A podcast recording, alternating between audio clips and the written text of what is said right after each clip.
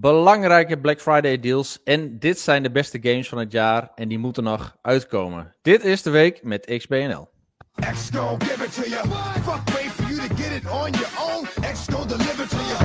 Hey, hey, hey. Welkom, dames en heren, uh, mederedacteurs, luisteraars.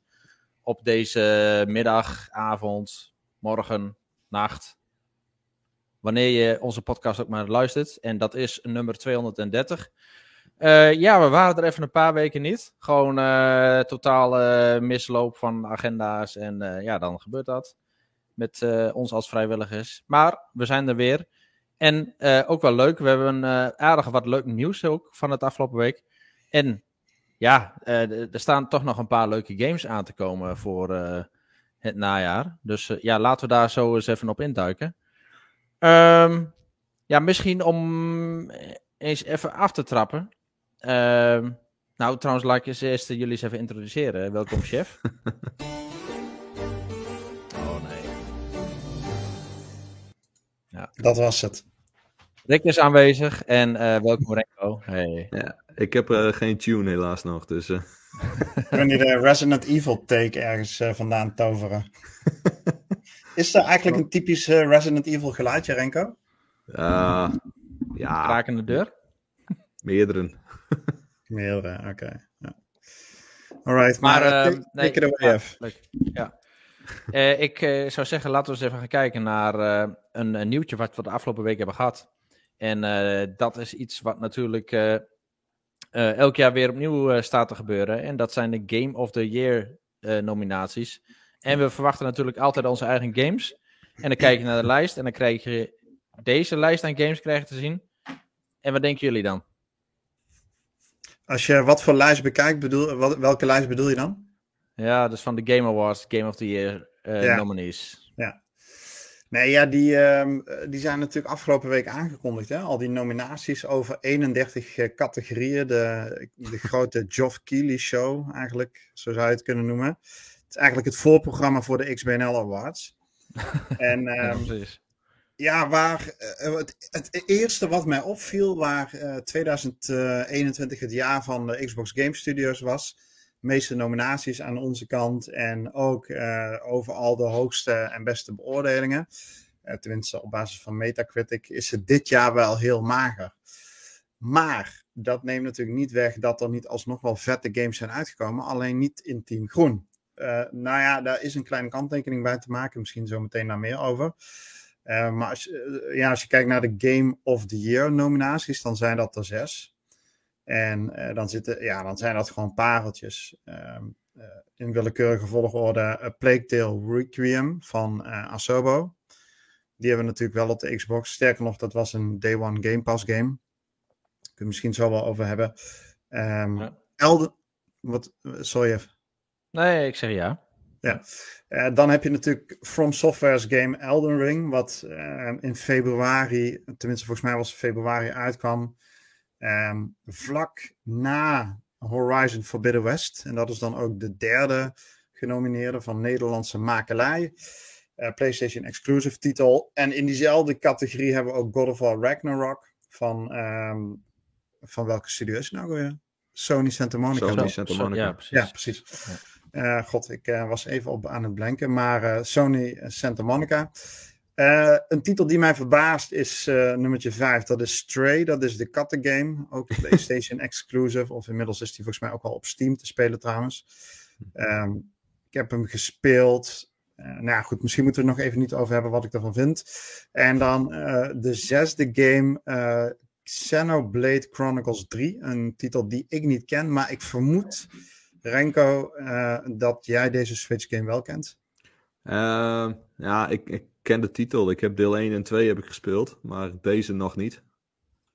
Dus uh, ja, ik kan er niet heel veel nog over zeggen. Oké, okay, oké. Okay.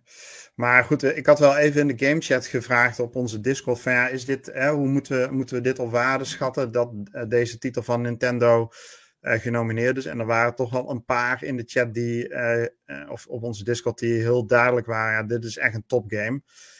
en volledig terecht dat hij in deze lijst staat. Um, of die ook kans maakt, om eerlijk te zijn, vraag ik het me af. Simpelweg omdat het een exclusive is. En dan heb je gewoon een minder grote fanbase. Want ja, als jij over drie, vier platformen zit, heb je natuurlijk in potentie meer gamers die op jou gaan stemmen. Um, ik denk persoonlijk dat het gaat tussen Elden Ring en God of War Ragnarok. Waarbij ik zelf Elden Ring de betere game vind. En in ieder geval de game met de meeste impact. Maar de twijfel die ik erover heb is dat God of War zit natuurlijk echt super vers bij iedereen in het geheugen die game is net twee weken geleden uitgekomen en is ook gewoon echt een parel van een game. Um, ja, en uiteindelijk als je kijkt naar de scores en hoe een game scoort, dan scoort dat die toch ook wel een stuk hoger dan Elden Ring. Maar ik denk mhm. dat Elden Ring wel de meest spraakmakende game is geweest. In ieder geval, die heeft wel de meeste tongen losgemaakt dat. Ja, ja, ja dat, dat, dat denk ik ook. Hè. Het heeft eigenlijk alle titels die in het voorjaar uit zijn gekomen volledig laten ondersneeuwen. Waaronder ook gewoon echt een hele goede game Horizon Forbidden West.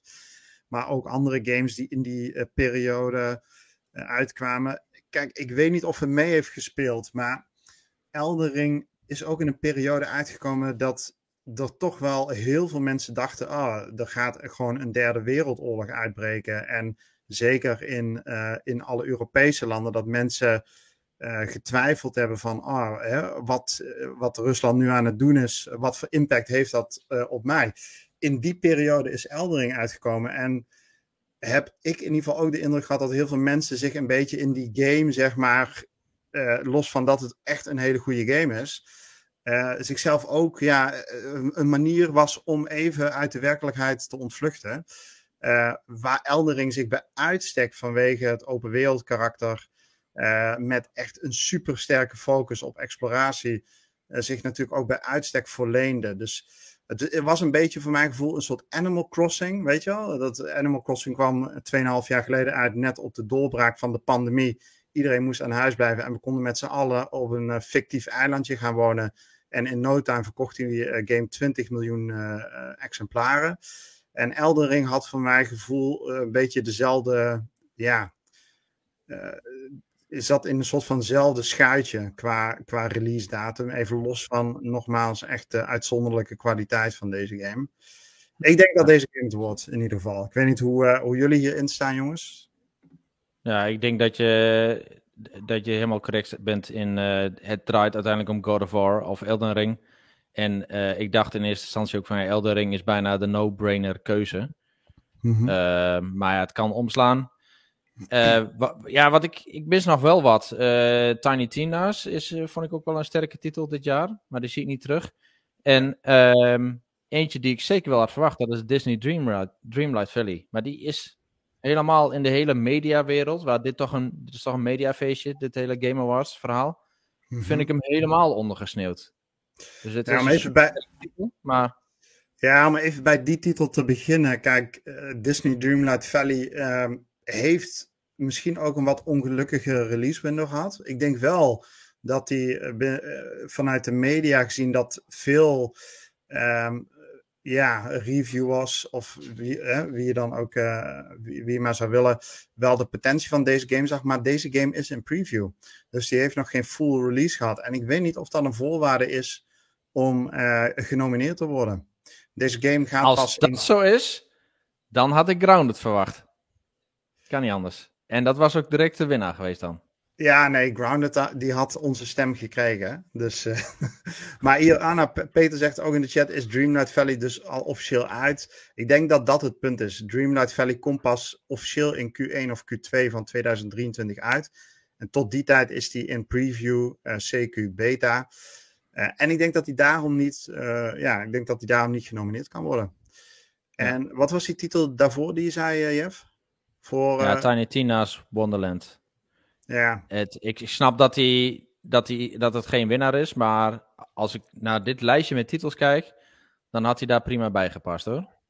Ja, welke had er van jou uitgemogen? wie stonden erin? We hadden Stray, uh, Stray moet het toch gewoon Ja, Stray, Stray eruit. Ja, kom op, op zo met het. Ja. Ja, er zit altijd een indie darling tussen, hè? Dat is ieder jaar weer zo. En, uh, ja, maar doe dan... Uh, kijk, dan had ik een game zoals inderdaad Grounded. Vond ik, vind ik eigenlijk helemaal geen slechte game. Als je gewoon alle cijfers even goed bekijkt. Um, maar een uh, Tunic bijvoorbeeld. of een eh, Stanley Parable. Dat, ja, dat was ook helemaal niet uh, misstaan. Dat had ook prima gekund. Ja, zeker Tunic. Ehm, eh, Renko, welke had er wat jou betreft uitgemogen en welke denk jij dat de grote kanshebber is? Ja, als als je het mij vraagt, dan heeft Stray helemaal niks in die, eh, in die lijst te zoeken. Ehm, ja, en, en welke het gaat worden, ik, ik denk zelf God of War. En denk, Eh, sorry, Ik, de- ik denk dat het God of War eh, gaat worden. God of War? Maar dat komt ook omdat ik zelf Elden Ring eh, nog niet gespeeld heb. Ehm, dat is eh, over het algemeen niet mijn genre. Eh, dan moet ik ook zeggen dat ik, eh, dat ik hem ook wel een beetje knijp om, om die game te gaan spelen. Want eh, ja, 3 miljoen keer doodgaan in anderhalve minuut is niet mijn ding, over het algemeen. Dan, eh, dan gaan er hier woorden, eh, dan vliegen er hier woorden door het huis heen. eh, wat ik met die kleine erbij eh, beter niet kan doen. Ja, Ah, die is nog zo klein, die neemt dat nog niet op hoor. Nee, zeker niet. Maar welke game miste jij dan, eh, Rick? Heb jij nog een game waarvan je zegt van oké, die had er ook nog wel even in gemogen? in de GOTY-lijst. Ja, in de Eh, grote ik had... ja. eh, Los van Sea of Thieves natuurlijk. Nee, ja. ja. Nou ja, Sea of Thieves zou ik misschien wel in de ongoing lijst geplaatst hebben. Maar ja, daar staat hij ook niet tussen. Nee, ik had de Tunic, hands down, zonder twijfel. En ik denk Str- Stray eruit. En die Nintendo game kan ik niet goed op waarde schatten. eh, maar ik ja, ik reken dan op wat de community zegt. Namelijk dat die, eh, dat die gewoon heel goed is. Eh, dus eh, Stray er- eruit, Tunic erin. En dan denk ik wel dat dat de lijst is die het wat mij betreft... recht doet aan wat er dit jaar is uitgekomen. Dus op zich vind ik het wel vind ik het een goede lijst. En ja, Grounded hè, noem je. ehm, ik, ik zou die niet. ehm kijk, hoe goed ik hem ook vind. En eh, als we hem. eh, misschien moeten we hem eigenlijk gewoon nog eh, reviewen. Toch, ondanks hè, dat we dat destijds niet gedaan hebben. Maar dan zou ik ver boven de 9 scoren. Hè, dus dan zou die. Als ik terugkijk op afgelopen jaar. zou dat de game zijn die ik het beste beoordeel. Maar het, ja, het is voor mij geen Game of the Year contender. Ik had het wel tof gevonden als hij in andere categorieën ehm, eh, tevoorschijn was gekomen. Bijvoorbeeld in de categorie multiplayer. Ja. Maar Ja, is dit dan ook het nadeel van dat zo'n game te lang in preview hangt en zo'n zo'n onderwater release eigenlijk krijgt? Ja, ja, ja, dat denk ik wel. Ja, en eh, ik bedoel, hoe, bedoel, er is wel wat PR en marketing omheen georganiseerd. Maar voor mijn gevoel heeft die game niet de aandacht gekregen die het verdient. Want Nee. ja, misschien moeten we straks wat later wat meer over Grounded hebben. Als we het ook hebben over wat we afgelopen week gespeeld hebben. Want het is min of meer Ja, precies. Grounded. Want we hebben de afgelopen tijd nogal wat nieuwe games gespeeld. Eh, dat brengt ons ook wel een beetje bij de reviews die we hebben gedaan. Ja. Ehm, en ja, heel aardig. We hebben eh, Rick hier, we hebben Renko hier. En eh, dat zijn ook onze groot, aandeelhouder, eh groot aandeelhouders reviews doen. Ehm, en Renko heeft er een tweetal gedaan, als ik het zo goed heb. Oh, wel een paar meer nog, maar eh, nou ja, volgens mij zou eh, nog meer de afgelopen week. nou, in de afgelopen week niet. De afgelopen weken eh, heb ik er een stuk of vijf gehad, geloof ik. Zo. Maar ehm, we hebben in ieder geval op de kaart hebben staan Sonic, die je hebt gedaan. Ja, Ik zou zeggen, Klopt. brand maar eens even los. ja Sonic, dit, dit was echt zo'n game. aan de ene kant keek ik daar heel erg, heel erg naar uit. Eh, en van de andere kant was ik ook best wel een beetje bang om die game te gaan spelen.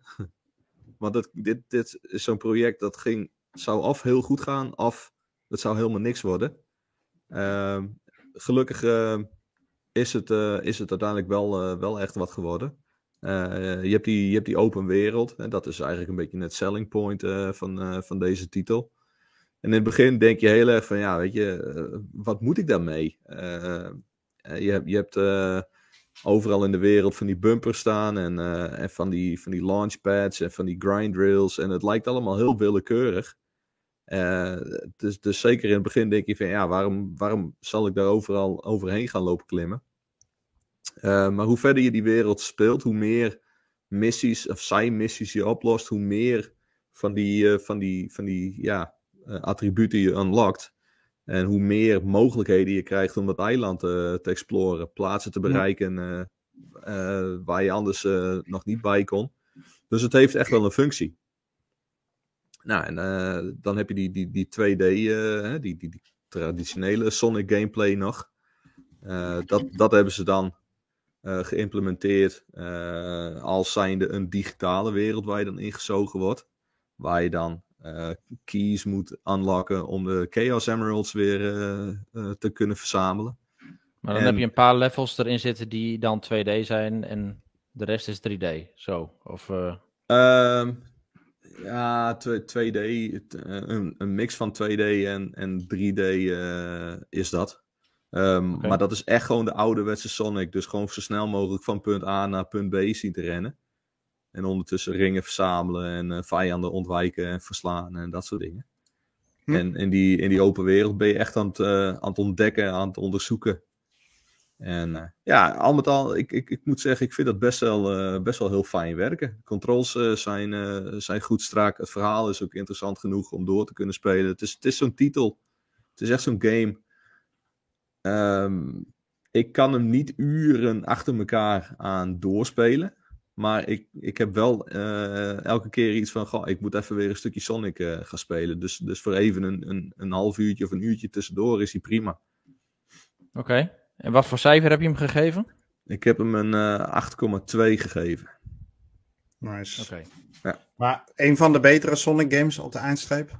Ja, zeker van, eh, van de afgelopen jaren eh, een van de betere. Ja, Oké. En Nice. eh, andere games, wa- wat minder kleurrijke, is eh The Devil in Me. Nou, die is echt vers van de pers. En met vers van de pers is het gewoon, eh, die is eigenlijk nog eh, gloeiend heet. En de oven staat nog gewoon op een kiertje. ja precies.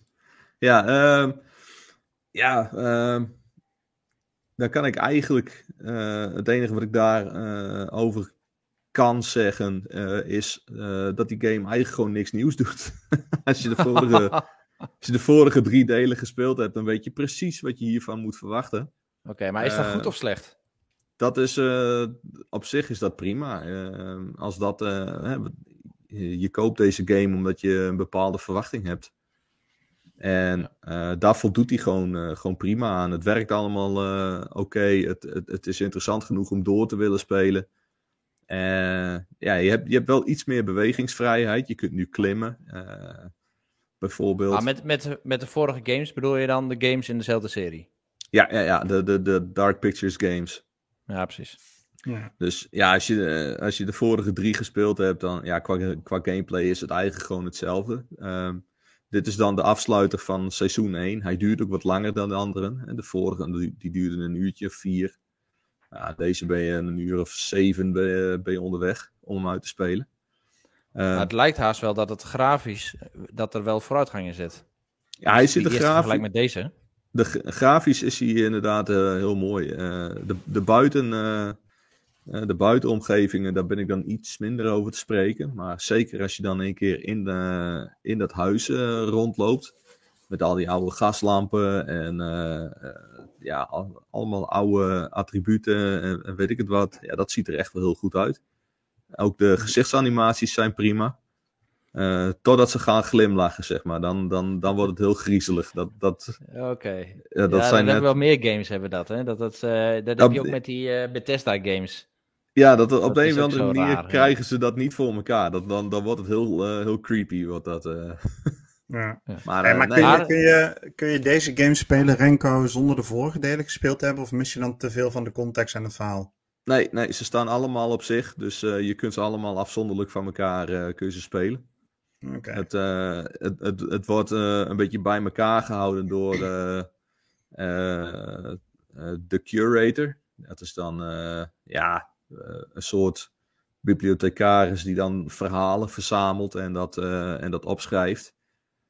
Die zit in elke game, zit die, zit die, nou ja, daar zit hij er weer in. Maar ja, wat, die, wat zijn rol nou precies is, ben ik nog niet helemaal achter. Maar dat is het enige wat die games eh, ge- eh, gemeen hebben. Voor de rest, eh, het zijn allemaal losse, op zichzelf staande verhalen. Ja. Oké, en wat ja. voor cijfer krijgt hij? Deze krijgt een 7,5. En dan is het, eh, ja, als je de type gamer zou moeten omschrijven, voor wie dit interessant is. Eh, dit is voor degenen die van eh, simpele horror houden. Dus eh, denk dan aan eh, van die, van die, van die eh, van die slasher films, zeg maar. Van, hè, de, er zit een moordenaar achter een groepje mensen aan en eh, het is gewoon wachten of ze de juiste keuze maken of niet. Cabin in the Woods eh, verhaal. Nou ja, dat, dat soort dingen inderdaad, ja. Dus eh, als je daarvan houdt, dan, dan, ga je dit, dan ga je deze game gewoon echt heel tof vinden. Nice, nice, nice. Ja, hey, en eh, Rick, jij hebt ook een game getackled eh, van een totaal andere orde en totaal uit je comfortzone. Tenminste, dat Ja. idee had ik namelijk. Ja, ja, ja. Ik, eh, nou ja, kijk, ik, ging, ik heb Pentiment gecoverd. Dus dat is de game van Obsidian. Een passieproject. Dat doen ze wel meer bij Obsidian de laatste jaren. Dat is een klein team van 10, maximaal 20 ontwikkelaars eigenlijk eh, ja, een soort van creatieve vrijheid geven om gewoon een eigen game te gaan ontwikkelen. Nou, Grounded is daar één van. En Pentiment is daar de tweede van. En Pentiment, dat is eigenlijk een soort van geschilderd boek. Ik weet even niet wat Pentiment letterlijk betekent, maar het is iets in, eh, iets in die strekking. Ehm, en het is een hele sterk historisch verhaal gedreven game. Dus het speelt zich af in de 16e eeuw. Jij bent eh, Andreas Maler. En eh, het is in de, ja, in de staat Beieren, is het geloof ik, eh, de, is, de, is de setting. En eh, jij bent een kunstenaar. En je verblijft in het dorpje Tassing. En om kunst te kunnen bedrijven, in ruil daarvoor, help jij de gemeenschap eigenlijk. En in die gemeenschap, daar probeer je een beetje in te voegen. Dat gaat niet makkelijk, want het is een eh, strenge, eh, strenge kerkelijke eh, gemeenschap. Terwijl jij eigenlijk eh, aan het twijfelen bent over de onderliggende fundamenten daarvan. En parallel daaraan Ehm, ja, is er in dat dorp of in, dat, in die gemeenschap Tassing is er een moord gepleegd. En eigenlijk is iedereen daar als de kippen bij op bestuurlijk niveau om één dader aan te wijzen. En jij bent, in ieder geval zo lijkt het in het begin, een van de enigen die daaraan twijfelt. Maar die twijfel die, eh, die kun je niet uitspreken. Dus eh, je gaat eigenlijk in de, in de schaduw van de nacht ga je op zoek naar allerlei informatie om te achterhalen hoe degene die vermoord is eh, tot zijn einde is gekomen en wie daar verantwoordelijk voor is. En ja, je moet je dat voorstellen dat dat dus volledig gebeurt in de vorm van een verhaal dat in tekstballonnen geschreven is. Er komt geen voice acting aan te pas. Eh, er zijn maar heel weinig animaties, dus het is allemaal tekst, tekst, tekst. En om dan de sfeer van deze game nog eens extra te benadrukken, is het ook veel al statisch in ouderwets Engels. En ik had daar moeite mee. Ik, eh, ik ben iemand die vooral het moet hebben van s'avonds gamen, na een lange dag werken, kids op bed. En dit vroeg gewoon veel te veel van mijn concentratie. Ehm, ik merkte ook dat ik toch iets meer. ehm, ik dacht dat ik wat meer aansluiting zou vinden bij meer de filosofische en de theologische kant die, eh, die deze game eh, qua thema's eh, daarin verwerkt. Maar eigenlijk op de eindstreep vond ik dat toch behoorlijk saai. En ehm, ja, gewoon wel heel goed uitgewerkt, maar het klikte gewoon minder. Dus het is, kijk, ik klink nu misschien wat negatief. Het is echt wel een meesterwerk van een game. Het is echt Obsidian ten voeten uit, want jij bepaalt de achtergrond van jouw character. En alle keuzes, en dat zijn er honderden die je maakt, die doen ertoe in het verhaal. Dus dat is gewoon ontzettend goed uitgewerkt. Hè? Dus ook ontwikkeld door, overigens door de, uh, de geestelijk vader van Fallout uh, New Vegas. Uh, dus ja, je weet gewoon, je gaat een steengoede verhaalgedreven RPG uh, tegemoet. Maar hij klikte met mij minder. Ja, en dat heeft met de is... tempo van de game te maken en dat heeft met de ingewikkelde teksten te maken. Ja, ja het, het, ik heb hem vanavond ook even opgestart. Ik wou hem toch eens even proberen. En, ja. uh, maar inderdaad, dat. Ik vind wel, er zitten wel heel veel leuke dingetjes in. Ook dat geschreven. Je ziet nu ook die geschreven tekstballonnen. En is, af en toe wordt er eens een foutje gemaakt in de tekst. En dan wordt het foutje wordt weer gecorrigeerd. Dus dat is weer heel erg grappig gedaan. Maar ja. het vraagt wel veel van je concentratie. En um, ik, ben nog een ik heb hem net opgestart. Dus ik ben nu nog een beetje aan het proeven van ja, is dit nu nog, zit er nog een soort van humorlaag in? Of sarcastische laag in? Of is het, ja. want het zit er een beetje tussenin. Dus het is helemaal, het is niet uh, ja, volledig verder, verderop in de game. Dan kun jij hè, op een gegeven moment kun je ervoor kiezen. Nou ga ik me echt, even denken wat ik daarover kan zeggen zonder spoilers trouwens. eh, ja, je kunt er bijvoorbeeld voor kiezen, ga ik me echt afzetten van uh, de kerkelijke stroming. Uh, door een beetje nou, wat onzedelijk gedrag en opmerkingen te maken, met nonnen te flirten. Dus daar zit er wel echt, daar zit echt wel obsidian humor in. Het zit er iets minder dik bovenop, zoals je dat bijvoorbeeld bij de Outer World zag, weet je wel. Dat je die hebben jullie denk ik ook wel uh, gespeeld. Daar, daar had je echt gewoon in iedere dialoogkeuze. Ja, en, en waar ik. hilarische opmerking. Hier zit het wat meer bedekt. Maar het zit er zeker in. Het zit er zeker in. En je moet even een uurtje of twee, drie doorspelen. En dan komt dat verhaal ook wat sterker tot zijn recht. Ja, waar ik het heel erg mee vergelijk nu is de, de Proceeding the Cavalry. En, of a Procession to the Cavalry is het, geloof ik, officieel. Ja, dat um, Maar die is wel heel erg plat en uh, eh, 100% humor. En, en hier zit nog wel een. Uh, dit is wel serieus met een humoristische ondertoon erin. Ja, en behalve dus als je ervoor kiest om echt alles op de hak te nemen. Dan, uh, kijk, ik heb die route niet verkend. Maar ik kan me voorstellen dat op het moment dat jij jouw character een wat meer sociaal karakter geeft. Want je kunt allerlei karaktereigenschapkeuzes maken. Um, um, en je van begin af aan keuzes maakt dat je mensen gewoon op de hak neemt, dat dat gaandeweg de game alleen maar meer en sterker wordt. Uh, het zou wel leuk zijn om eens gewoon eens een keer een, een, uur of twee te proberen kijken in wat voor dialogen je dan verzand maakt. ja, precies. Ja. Niemand die je nog serieus neemt. Ja. Maar goed, uh, meestal werk. Ik heb hem een gegeven, maar het klikte voor mij minder. Ja, oké. Okay. Uh, maar ja, goed, er komen nog een paar nieuwe games aan ook voor het najaar. En daar wou, wou ik eigenlijk nog wel even bij stilstaan. Want Volgens mij heb jij nog een artikel geschreven, Rick, over wat voor games er nog aan zitten te komen voor het najaar. En uh, ik heb er eens even een paar filmpjes van opgezocht. En dat zijn inderdaad wel een paar mooie parels. Ja. Uh, dus ja, mijn stelling is eigenlijk: de beste games, die komen er nog aan. Ah, oké, dat is wel een heel scherpe stelling die, die je daar neerzet. Maar uh, het klopt inderdaad. Kijk, ik zat zo'n beetje, ik zag al die 2022 nominaties voorbij komen. En ik uh, heel erg eraan toe om een backlog bij te werken. En toen uh, zat, ik te denken van, nou, wat voor games ga ik daar dan voor pakken? En, en, wat komt er eigenlijk nog uit? Waar moet ik nog rekening mee houden? Maar dat bleek gewoon best nog wel een, een lijst te zijn. Niet van één of twee titels, maar echt nog wel een, substantiële lijst. Daar hebben we ook een artikel van geschreven.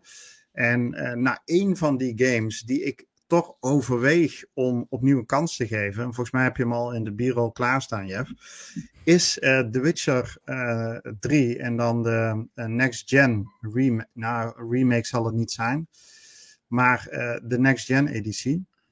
Ja. We hebben het hier al vaker over gehad en ik wil vooral niet hier nu 10 minuten weer over The Witcher gaan hebben.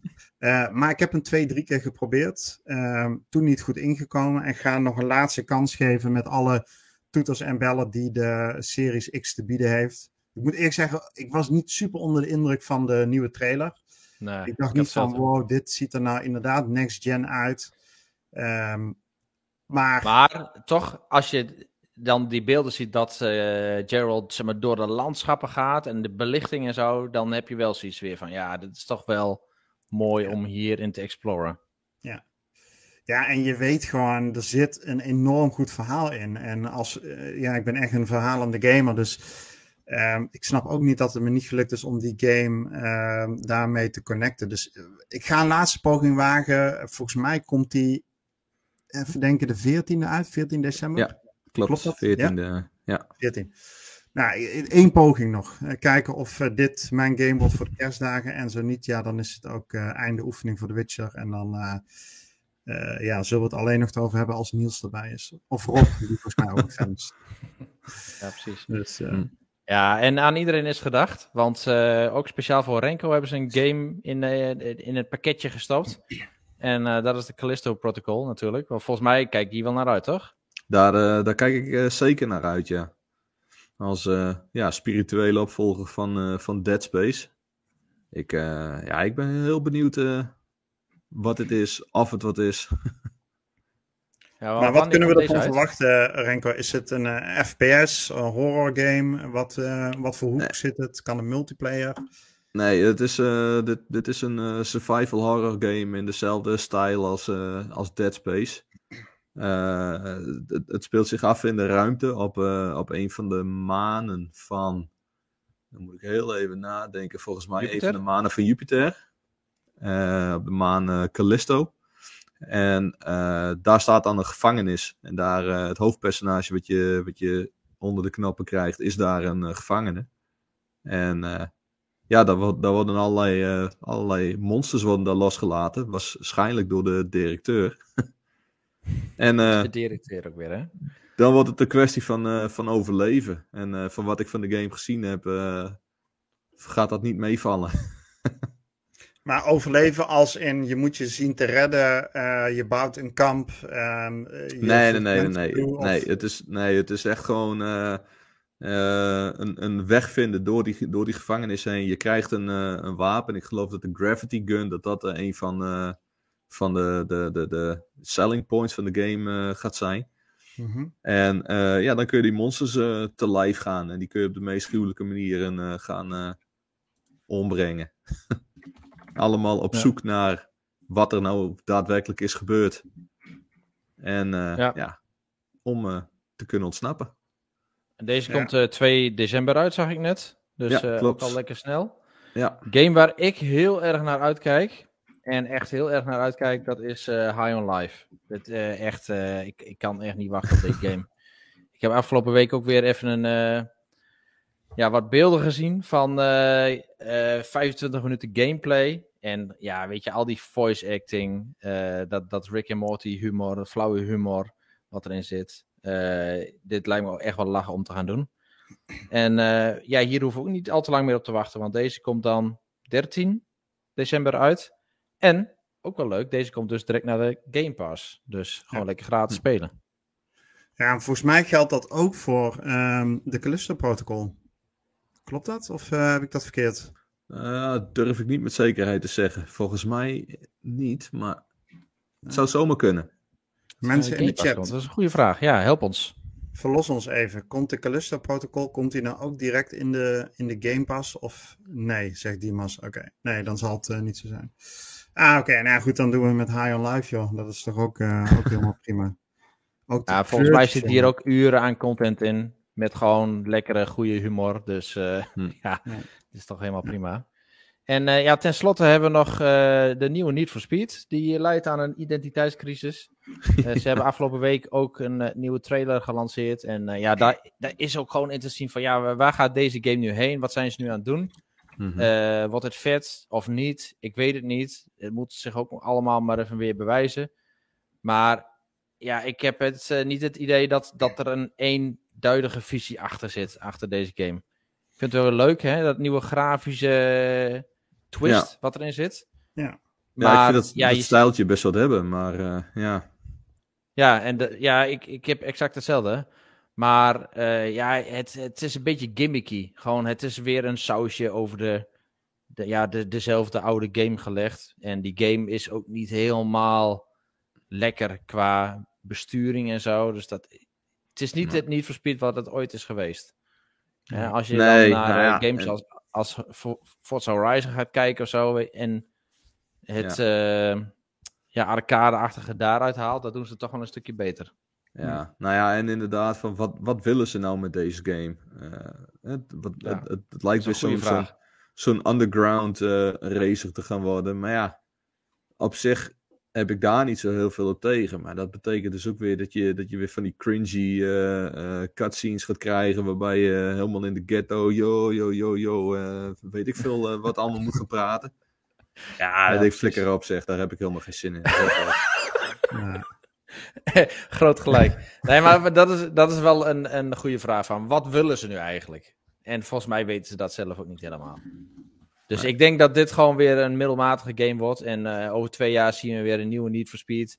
Met een hele andere gekke stijl. Die weer super mega realistisch wordt. Of eh, misschien wordt het wel een cartoon 2D side-scrolling eh, race game. Wie weet het. En ehm, ja, de laatste game eh, die ik nog even wou benoemen. eh, dat is Evil West. Die komt er ook aan. En dat ziet er ook wel echt uit als een heerlijke game hoor. Die nog er, de- uit moet komen. Nee, nee, nee, die, Erg- die is nu net uitgekomen deze Oh, die- week. Oh, Volgende lekker. week eh, bespreken we de review. Ah, oké.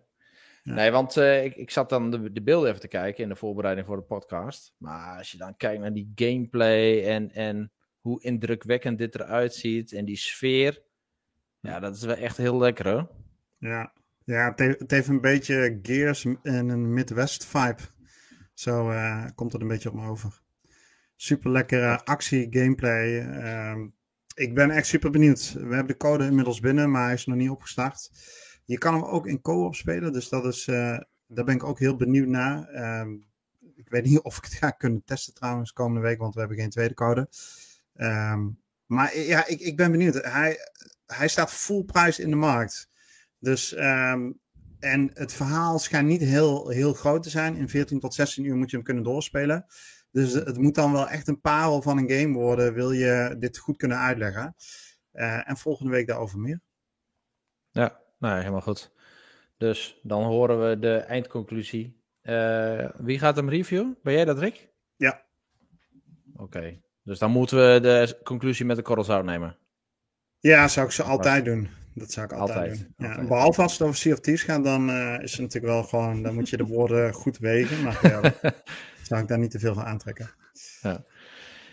Hey, um, ja, de, de saga continues, uh, dames en heren. Uh, Sony versus Microsoft. Het blijft maar dooretteren, eigenlijk, dit hele verhaal. En uh, ja, er komen steeds meer creamy details naar, naar, naar boven. En afgelopen week hebben we gezien dat de hele respons tussen, nou ja, eigenlijk de hele communicatie tussen de CMA en Sony en Microsoft, uh, dat die gewoon gepublished is. Er is wat weggezwart. Weg, maar voor de rest kunnen we gewoon ja, Sony's een hele uh, reply kunnen we gewoon lezen. Dus uh, nou ja, er, zaten wel wat interessante dingen in. Um, en wat ik vooral interessant daaruit vond, ik probeer even tussentijd mijn scherm uh, te delen daarmee. En mij tegelijkertijd werken met één ding, dat is nooit een goed idee. maar hier is die. Dit is het respons van Sony over dus de aankoop van Activision Blizzard door Microsoft en de CMA. Dat is de Britse instantie die best wel leading is uh, in dit hele verhaal. De, de Britse autoriteit. Die gaat over nou ja, marktwerking en uh, die, moet, die zijn goedkeuring gewoon moet geven over die deal. Um, en daar zitten wel wat interessante dingen in. Dus dit is het, de reactie van Sony over die aankoop. En dit is al een reactie op ja, wat uh, uh, Microsoft heeft gestuurd.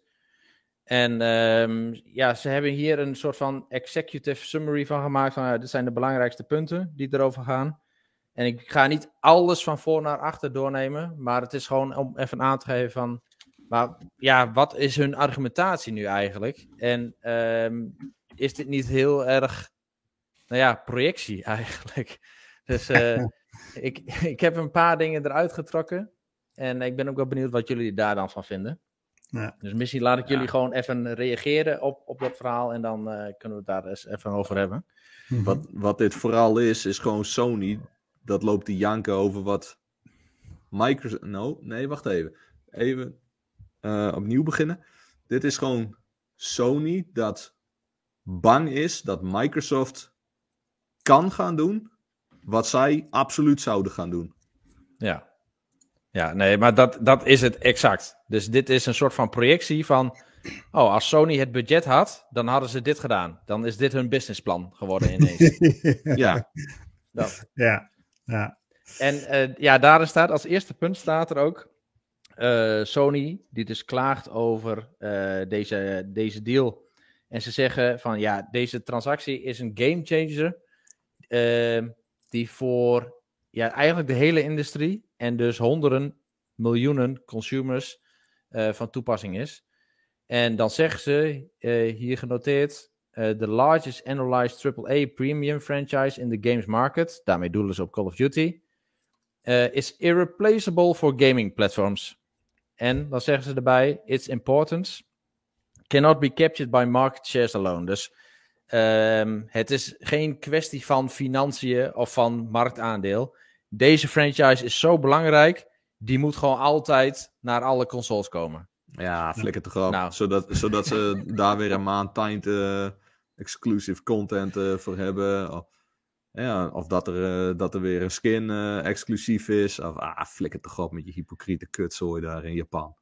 Nee, maar dit, dit spreekt toch echt precies tegen wat Sony de afgelopen tijd al heeft gedaan. Ja, maar Juist de ellende is, met Call of Duty ook gewoon. de, de ellende is, is dat de hele wereld daar blijkbaar toch in meegaat. Want in Amerika zijn al geruchten dat ze daar een stokje voor willen gaan steken voor de overname. Ja.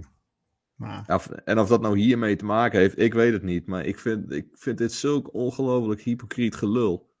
En ik kan Nee, er... maar als, ik- ja, als je nu dit hebt, hè, dus dit, the largest an- annualized AAA premium franchise in the games market. En het is irreplaceable voor gaming platforms. En het is zo belangrijk. eh, er is geen financiële waarde aan te koppelen eigenlijk. Het, geen marktaandeel aan te koppelen.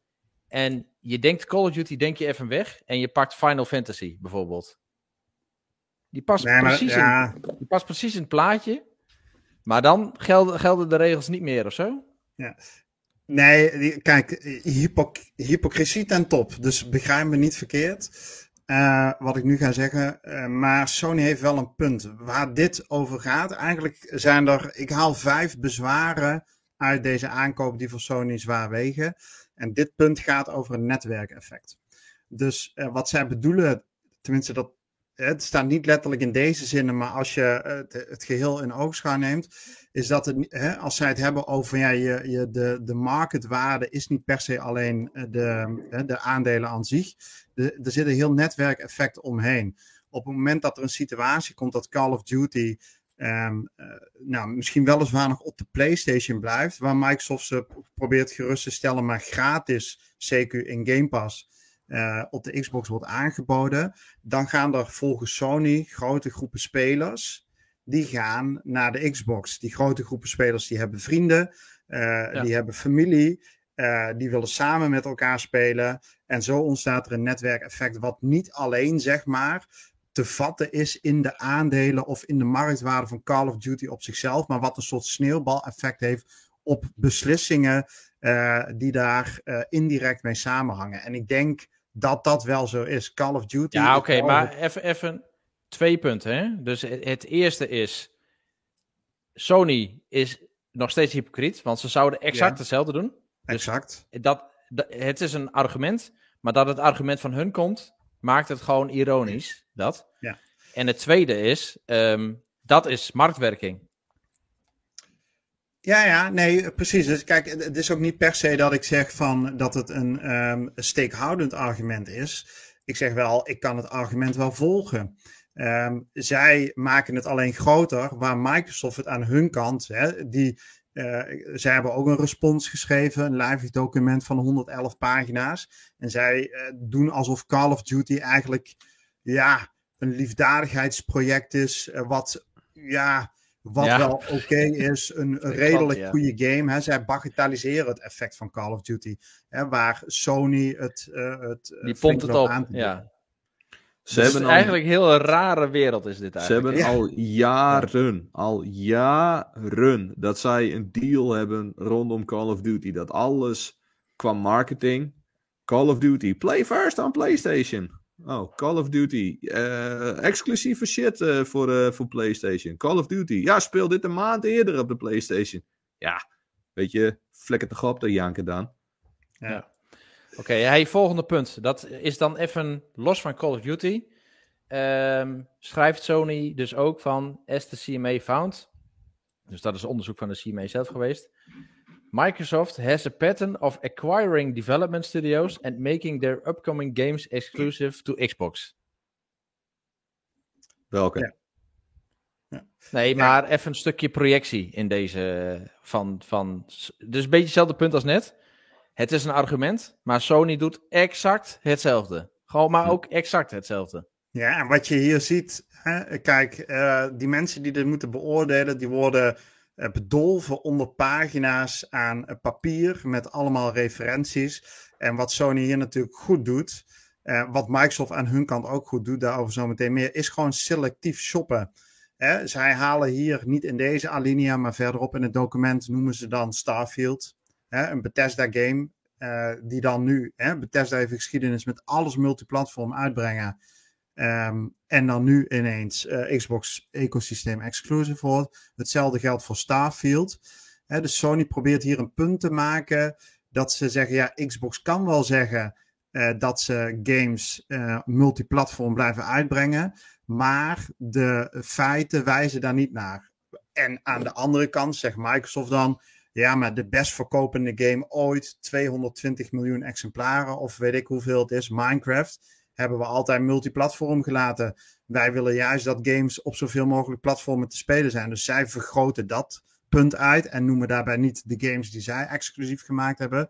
En Sony richt zijn pijlen op de Bethesda-deal, waar wel wat voor te zeggen valt natuurlijk. Want dat is wel in 2020 uh, en begin 2021 de communicatie vanuit uh, Microsoft geweest. Die hebben letterlijk gezegd: de games gaan op de plekken waar Xbox Game Pass beschikbaar is. Ja. Dus. Ja, precies. Ja. Nee, maar, het, maar dat, ik, ik zie het. Uh, ja, het is een argument, maar ik vind dat geen sterk argument. Want dat is hoe marktwerking werkt. Dat. Dus ik vind dat een beetje een rare om hier in te schuiven. En uh, ja, dat, dat vind ik ook het ja, bijna lachwekkende aan deze reacties is hoe hypocriet het is. Dus dat ja. zegt niks over de argumenten zelf, maar van wie ze komen. Ja, ja nee, nee exact. Uh, helemaal mee eens. Dit is natuurlijk hypocrisie ten top met Sony, die uh, er een, een sport van gemaakt heeft om de meest pietlullige dingetjes van uh, rode pixels tot aan complete games exclusief voor hun platform te houden. Uh, maar goed, kijk, zij moeten zo'n commissie zien te overtuigen. En um, wat zij nu proberen is een patroon te schetsen waarin Microsoft het een zegt, maar het ander doet. En daar halen ze wel voorbeelden van aan, hè, dat als je een verkeerd commissielid hebt, die denkt, ja, daar heeft Sony wel een punt. Ja, precies. Nou ja, als we het hebben over hypocrisie, ik vind dit, dit vind ik nog misschien wel de mooiste, deze. Dit gaat over consumenten. Dus uh, zeggen ze hier, Um, in the short term, PlayStation users would no longer have access to Call of Duty or would be forced to spend 450 pounds on an equivalent Xbox. Nou, Microsoft heeft al aangegeven aan Call of Duty wordt gewoon multiplatform. Uh, maar dan is uh, dit eigenlijk wel het, uh, het toppunt. er wordt hier beschreven van ja, weet je, op een gegeven moment gaat een, een deel van de users die gaan dan naar de Xbox of de Game Pass. Nou goed, dat is mm -hmm. marktwerking. Maar dan zeggen ze hier, faced with weaker competition, Microsoft would be able to. Dus Microsoft kan dan increase console en game prices voor Xbox users doen. Ja, ja maar dat doen ze bij Sony nooit. en quality. ja. ja, en reduce ja. innovation and quality. Zoals subscription services, nieuwe business modellen introduceren. Mm -hmm. Want daar is Sony natuurlijk super goed in. Ja. ja. Dat hebben ze en prijzen verhogen gedaan de afgelopen jaren. Ja. Prijzen verhogen doen ze niet, nee. Nee, doen ze niet. Nee, nee. dat is juist Microsoft die dat doet, hè? Prijzen verhogen. Ja. Ja, ja het is echt, het is uh, lachwekkend dit. Ja, het is, het is wel echt een beetje modder gooien. En kijk, weet je wat denk ik ook gewoon een beetje de ironie van deze uitkomst gaat zijn? Die is namelijk tweeledig. Uh, de uitkomst kan zijn, uh, de acquisitie gaat door en Blizzard Activision komt onder de vlag van Microsoft. Sony heeft zichzelf nu onmogelijk gemaakt. Hmm. De andere uitkomst is, de acquisitie gaat niet door. Uh, maar Blizzard Activision wil overgenomen worden. En Sony is dan de ja. partij geweest met hun argumenten die hun van 70 miljard beroofd heeft. Even, hè, even als je het heel scherp neerzet. Ik denk dat dat, uh, er is geen relatie die, dat, uh, die daarin stand houdt. Ik wil, nee. Er zijn relaties geknapt op het in elkaar zetten van een IKEA-kastje. Hier gaat het over uh, iemand 70 miljard afnemen. Dat wordt wel een probleem. Ik weet niet of uh, Blizzard Activision die overgenomen wil worden, die dit uh, heeft ook in een persbericht deze week laten weten. als ze moeilijk gaan doen, dan maken we er een rechtszaak van. Um, die gaan niet op vriendelijke voet verder. Lijkt mij. Nee, nee, dat lijkt me ook niet. Nee. En ik denk voor nu ook wel even genoeg over dit onderwerp. Volgende week natuurlijk het vervolg. Dus er is altijd de cliffhanger. Ja, we weten niet hoe, hoe het afloopt. dus wordt vast wel weer wat modder teruggegooid. Microsoft had geloof ik al gereageerd. Maar misschien dat we daar wat mooiere uitgewerkte versies volgende week van kunnen behandelen. Ja, en misschien daarop aanhakend, Jeff. eh, want we hadden jullie gevraagd, hebben jullie vragen voor deze podcast? En we hadden eh, 20 vragen binnengekregen en 19 vragen gingen over eh, waarom huilie huilie Sony. Eh, of iets in die strekking. En ik denk dat we, eh, zonder nu eh, alle namen te noemen die vragen ingezonden hebben, dat we eh, dat wel uitvoerig besproken hebben. Dus eh, dank voor jullie eh, constructieve bijdrage op Discord. Hey, eh, hebben jullie goede herinneringen aan jullie Xbox 360 tijdperk? Zeker. Zeker. Ja.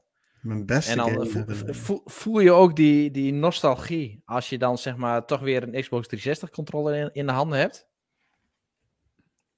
Hmm. Ik, ik hoor jullie denken van waar gaat het heen?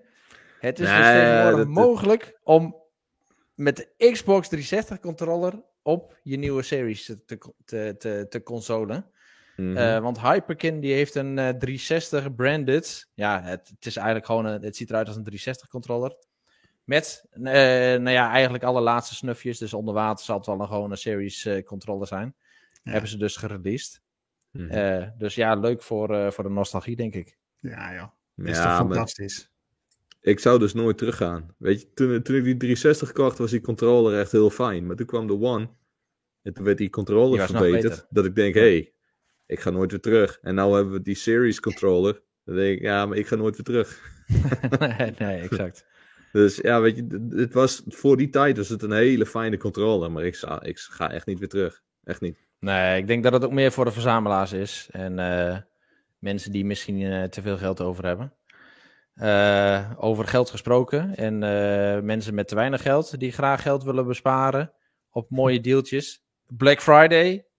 Dit is het laatste weekend dat we nog kunnen genieten van een paar mooie, eh, ja, goede deals. En eentje die ik op het oog heb, dat is die Series S. Die toch wel echt verrassend goedkoop nu overal staat. Mhm. Ja.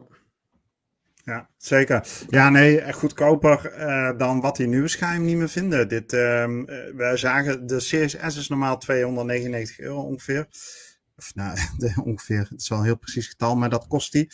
Eh, soms was die 279, maar nu tijdens de Black Friday deals, jongens, bij bolletje.com gewoon 229 Ja, joh. euro. Echt, je bent een dief Mhm. van je eigen portemonnee als je eh, dit niet aanschaft. Of niet, schat? Dus eh, nee, nee, nee. Dit, ja, dit moet je gewoon doen. 2,29. Bam. En je hebt een eh Game Pass apparaat in huis die je Ja. op al je kamers neer kunt zetten. Je, eh, Ja, ik- je, Renko, jij twijfelde ook hè, om een tweede aan te schaffen. ja, ik heb hem inmiddels in huis. Hier, Oh, echt? Oh, Ja. goed. Ja, gewoon, eh, gewoon voor de bij. Mijn, eh, mijn vrouw die klaagde wel eens eh, van, eh, nou eh, kun je deze game niet boven spelen? Nope, want daar heb ik niet een series eh, console. Ah, ja. Dus dat probleem is nu, eh, nu opgelost. Bovendien, eh, bovendien koop ik eh, voor mezelf gewoon weer wat extra tijd. Want als ik, eh, want ik zit vrij regelmatig in de nachtdiensten. En als ik dan, eh, dan een game in eh, review heb, ja, dan is dat vaak verloren tijd. Nou, nou kan ik die Series, eh, die series S, die druk ik in mijn rugzak en eh we gaan. Oh ja. En dan kan ik op, eh, kan ik op het werk kan ik door. Heerlijk. Oh, echt. Ja, dat zou ik ook wel op mijn werk willen doen. Ja, ja, dat is echt, eh, Ja, inderdaad, ja. ja. Een Ja. droombaan, joh, Renko. Ja, zeker. Als er geen gekke dingen gebeuren, dan hebben we nog wel eens wat tijd over. En dan, eh, dan kan het eh, heel, heel prima. Oké. Nou, Dan Droevenboekie in de chat, die heeft al een voor de Dan Cave eh, besteld. Janneke zegt Cave. nee, Vincent, we hebben er al vier. Dus Dan Cave ook. De Dan Cave, hè? Echt, hè? ja, ja, nice. Ja, die is Hey, mooi. misschien nog even, Jeff, eh, voordat we zo naar wat we zelf gespeeld hebben, één zij-spoortje pakken. Eh, we hebben niet alle reviews besproken die gedaan zijn, gewoon simpelweg omdat we ook eh, ja, we willen binnen een uur proberen af te ronden. Reviews die de moeite waard zijn om op xboxnederland.nl nog te lezen is de review van Return to Monkey Island. Een potentiële Game of the Year, gereviewd door Dimas. Ehm, ja, het is echt een super goede game. Uh, check gewoon even onze website xboxnederland.nl. Datzelfde geldt voor New Tales from the Borderlands. Hebben we nu niet besproken. Er staat een review van online.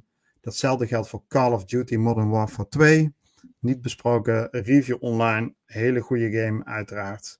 En datzelfde geldt voor The Charmed en voor een of andere headset, de Nacon Rig 500 Pro HC Gen 2.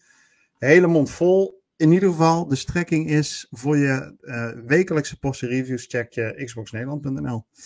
Uh, terug naar jou, Jeff. Ja, nee, thanks voor de shout-out. En voor, voor iedereen die ook aan die reviews heeft meegewerkt. Uh, ook een aantal vanuit de community. ja, super bedankt daarvoor. En ja, daarmee kunnen we denk ik wel overschakelen naar wat we zelf hebben gespeeld. Yes.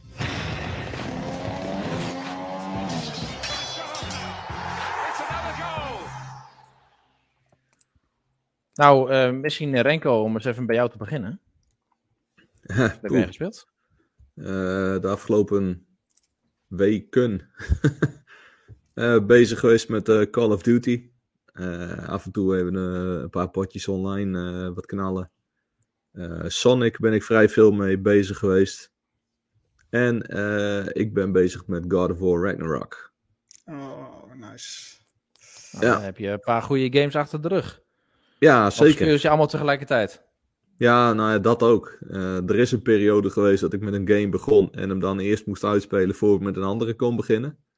Maar dat was niet vol te houden uh, toen ik eenmaal bij de redactie kwam.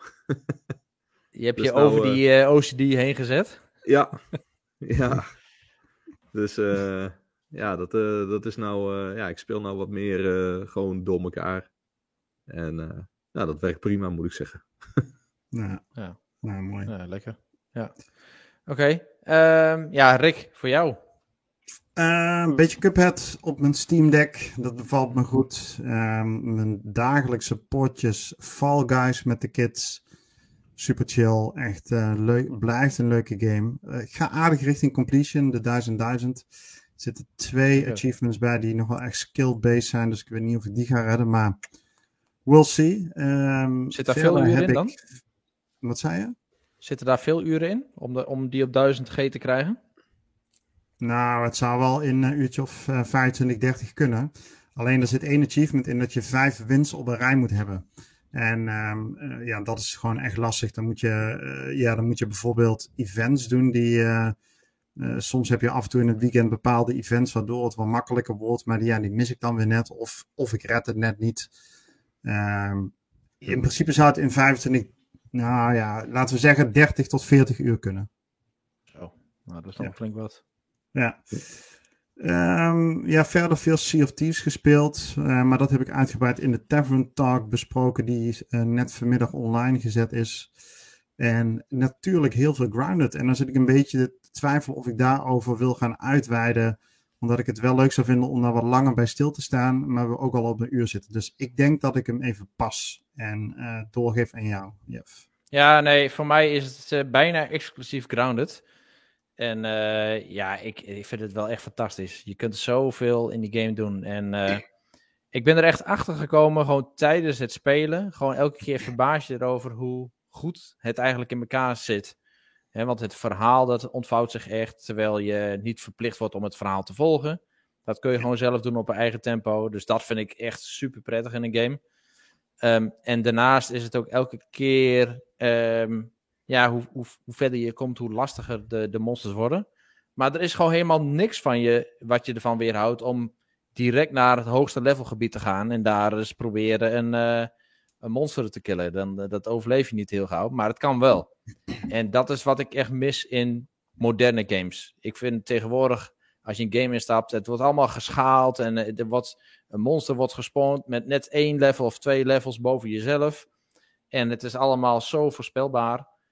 En uh, dit uh, voelt weer een beetje ouderwets aan als een uh, oude Morrowind of een Oblivion. Dat je gewoon ja, twee uur lang kunt stompen met je, met je vuisten op een bepaald monster. Die in een bepaalde nou ja, spot blijft hangen.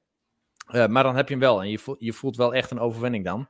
En ja, los daarvan het hele bouwaspect. Het is gewoon Minecraft, maar dan niet blokkerig. Dus dan wel mooi. Ja. Dus ja, het, het, en ik zou het er nog veel langer over kunnen hebben. Maar misschien moeten we dat nog eens een keer los gaan doen. Ja, dat denk ik wel. En uh, nou, als ik daar dan één ding aan toevoeg. Hè, dit ziet er zo kleurrijk en kinderlijk uit. Maar er is geen survival RPG die zo hardcore is als deze game. Echt hoe verder we komen, hoe meer verbaasd ik ben over de enorme diepgang die deze game heeft in het bouwen dat steeds complexer wordt, de wapens die je uh, vervolgens in allerlei variaties uh, kunt gaan upgraden, die in bepaalde gebieden bepaalde upgrades wel effectief zijn en in andere gebieden niet. Het is zo ontzettend goed doordacht, deze game. Uh, er zit zoveel passie en kwaliteit in.